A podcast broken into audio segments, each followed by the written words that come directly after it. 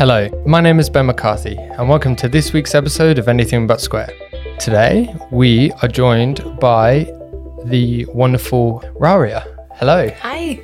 how are you? I'm good, thank you. How are you? Pretty good. How was your um? How was your long weekend? It was good. I actually did nothing for a change, which was really, really nice. Just practicing for a few shows coming up, so it was good. How did you find the uh, really really warm like weather o- over the weekend? I always struggle myself. Yeah, that was a little bit of a struggle, but I just kind of kept myself in the studio um, and with the aircon full blast, so I didn't really feel it, which was good. Isn't that actually the best though? Is like when you can just sit in a in, in a proper air conditioned room and just just sit and just kind of be like, yep, this is just chill. this is very chill but very relaxing. Yeah, it's probably the best thing ever.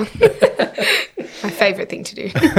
Yeah, so I very much would say that my first question is was there a particular moment in your life that you wanted to be a musician? Definitely. I think I figured it out when I was really, really young. I was always listening to Hilary Duff when I was younger and watching the movies that she was in. And she was always writing songs in her movies. And so I just kind of started writing when I was really young, probably like I was 12 years old, just writing really bad love songs on the piano. And I think that's where it started for me. I just fell in love with writing my feelings down. And, you know, it was kind of therapy for me, which was, yeah, something that was really good for me. What was it about Hilary Duff that actually kind of um, inspired you? Like, was it her style? Was it her songwriting? Like, uh, uh, you um, can you like elaborate a little bit more? So I think she just was always writing love songs, which was just something I loved to listen to when I was younger. There was this one movie called, I think it was Raise Your Voice, and I'd put that movie on replay like 20 times a day.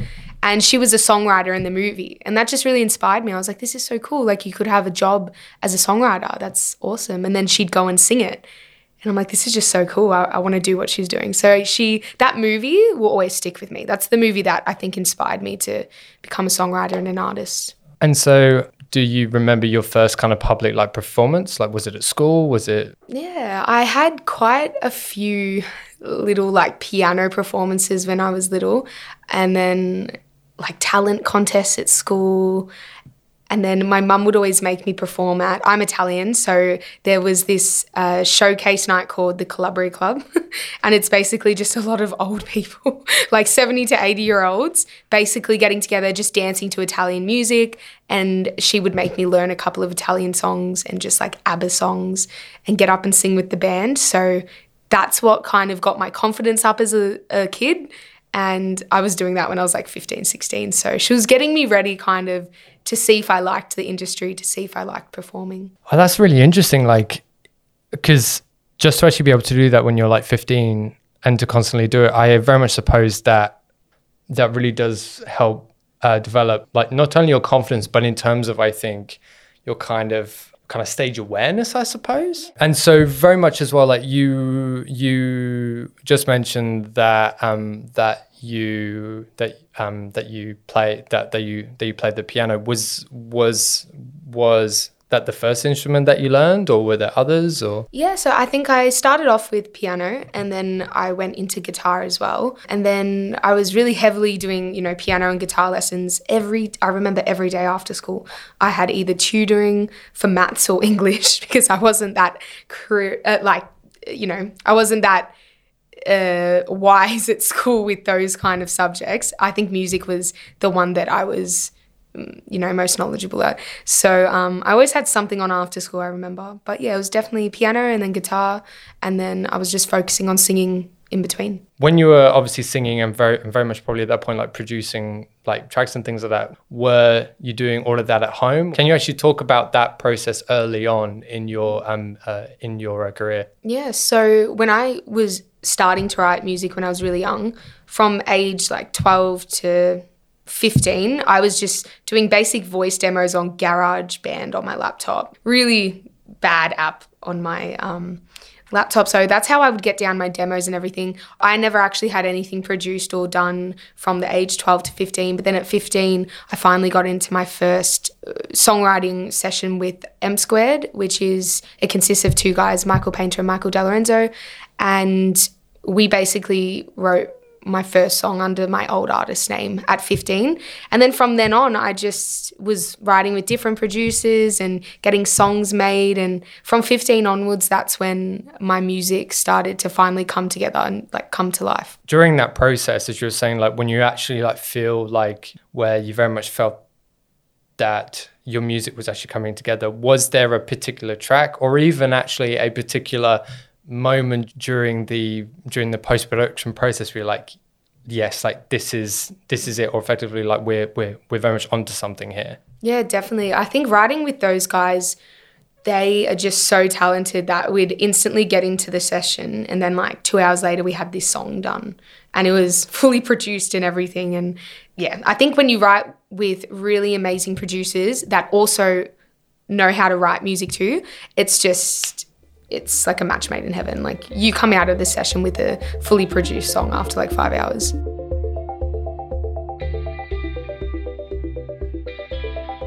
Yeah, because I kind of suppose like I think the great kind of underlying like professionalism in terms of producing as well, in terms of right, you know, here's here's like you know part one, part two, part three, put it all together, and then that's it. I did a filmmaking degree, and obviously, like to make a film best at a time, it takes you know can take like two years to really, if you know what you're doing, yeah. you could probably do in about two days, which is actually you know pro- probably obviously very very much the same experience that you had. So, tell us about your song "Break Up with Her." Yeah, so this song, it's been probably like a year since I wrote it, and it's about basically for me, I had this situation where my ex and I broke up, and then he found someone new that was very similar to me. So I wanted to write a song about how I was feeling at the time. And at the time, I was like, oh, just break up with her. Like, why her, not me, kind of thing. it was kind of that jealousy thing when your partner moves on, you're like, oh, like, why her? So I wanted to write a song about that subject. And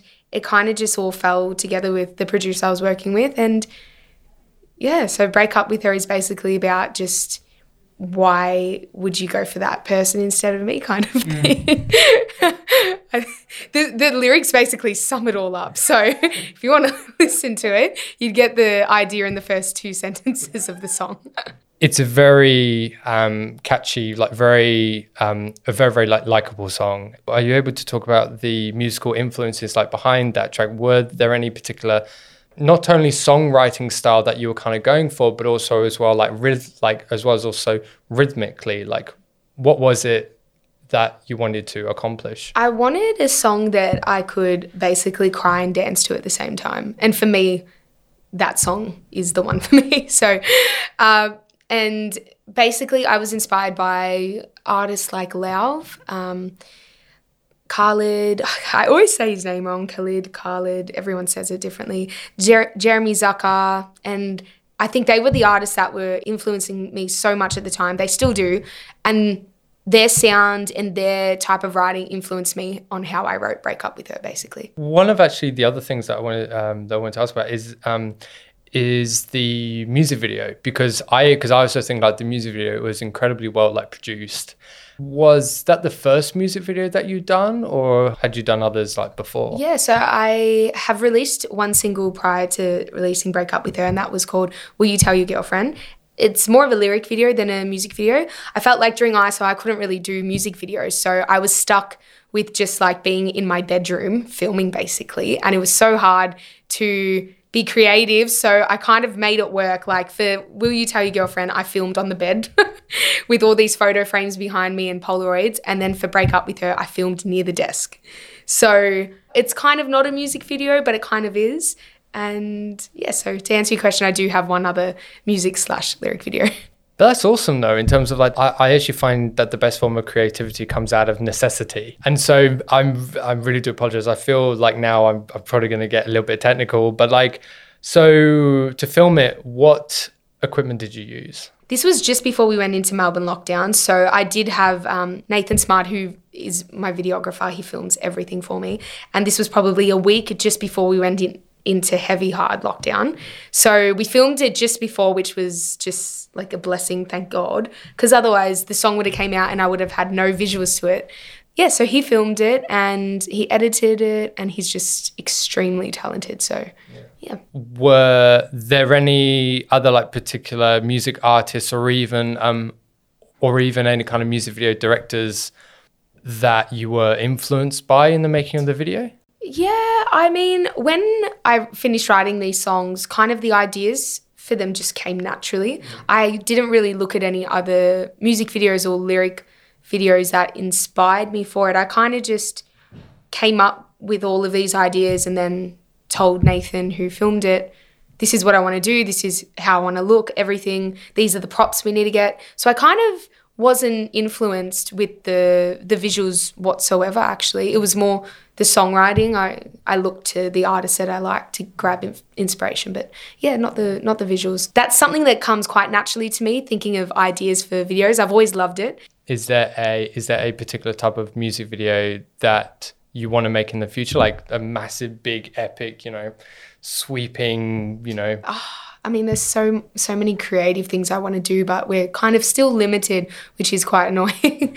but um, I know what I want to do for my following singles that are coming out, but there's nothing that's too extreme yet that I've come up with. You know, everything's quite chilled and laid back kind of um, storytelling, just something that you can definitely relate to uh, ideas. But yeah, no, I haven't come up with something drastic yet, but I'm sure I will. My mind goes off into crazy places sometimes. The production of the of the song itself was obviously done prior to Melbourne lockdown, and so again, did you produce any songs during um, during uh, lockdown at home at all? Yeah, so this song was actually during when we were locked down because my producer at the time for this track was uh, he's from New Zealand, so obviously we couldn't be in the studio together. So we just did it all uh, via the internet and just sending voice demos back and forward. And then like he would send me a mix of the song, and I'd be like, okay, fix this up, blah blah blah, and then he'd send me back basically the final after a few tries. But obviously, I can assume that you would obviously much rather be in a studio, like being in that studio environment, rather than Definitely. recording on a phone, then sending it back mm-hmm. and do all that kind of stuff. I'm, I'm very, very much over uh, Zoom calls and Zoom videos. I'm just so over it. I love being in the studio, vibing together with the actual uh, musicians and the mm. writers and the producers. It's so much more fun too because you can create connections at the same time and then, you know, order Uber Eats together and eat and then, you know, get back to writing. So it's it's much more fun when you're in person, definitely. What is your go-to Uber Eats order when you are in the studio? Oh, okay. So the last time I was doing major writing um, sessions was when I was in Sydney before lockdown last year, and we were always getting burritos, and we were just obsessed with burritos. So, and that's still probably my number one thing to get on Uber Eats.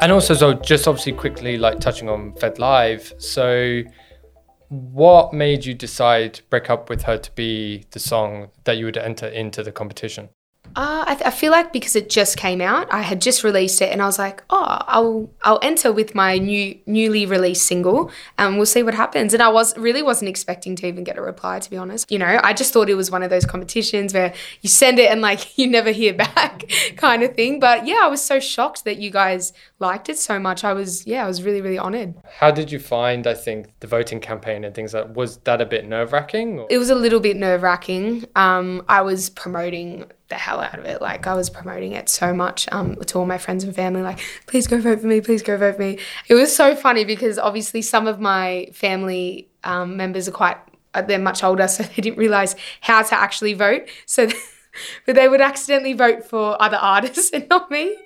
And I'm like, no, no, you have to scroll down. And they're like, no, we already voted. Like, we just voted the top one. And I was like, that's not me.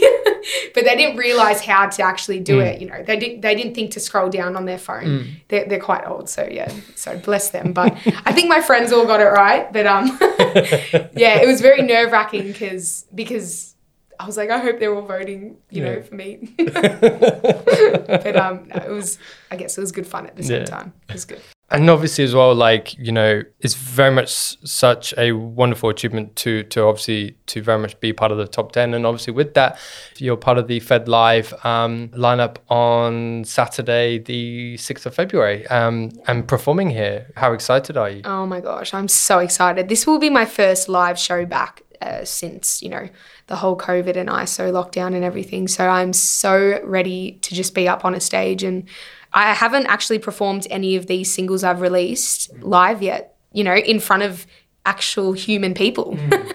it's always been on either, you know, Facebook Live or Instagram Live and stuff like that. So I am beyond excited. It's going to be so much fun. Just actually quickly about about Melbourne lockdown and I think the use of social media as an artist. I mean, how important of a tool was that for you during like Melbourne lockdown? Basically, it was the most important thing at the time. Like if if we didn't have social media as artists during lockdown, we would have kind of had nothing to promote our music, no way of getting our music across, nothing. So it meant basically everything to us artists to have that social media platform.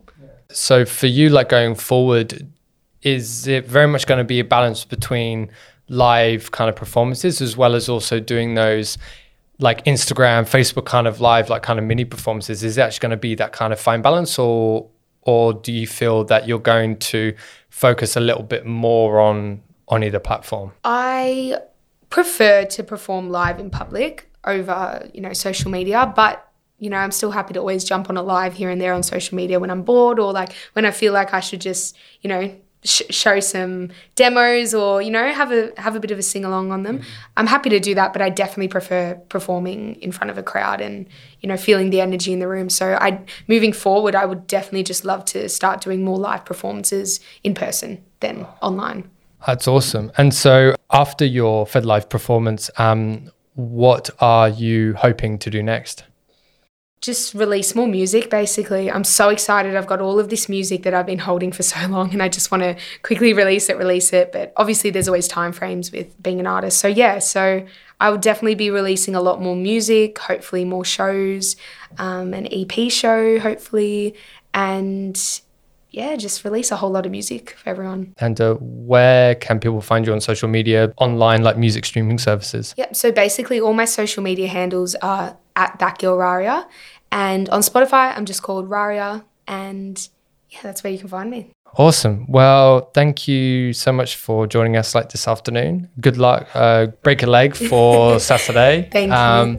And yeah. Awesome. Thanks so much for having me. No worries. Thank you. Thank you.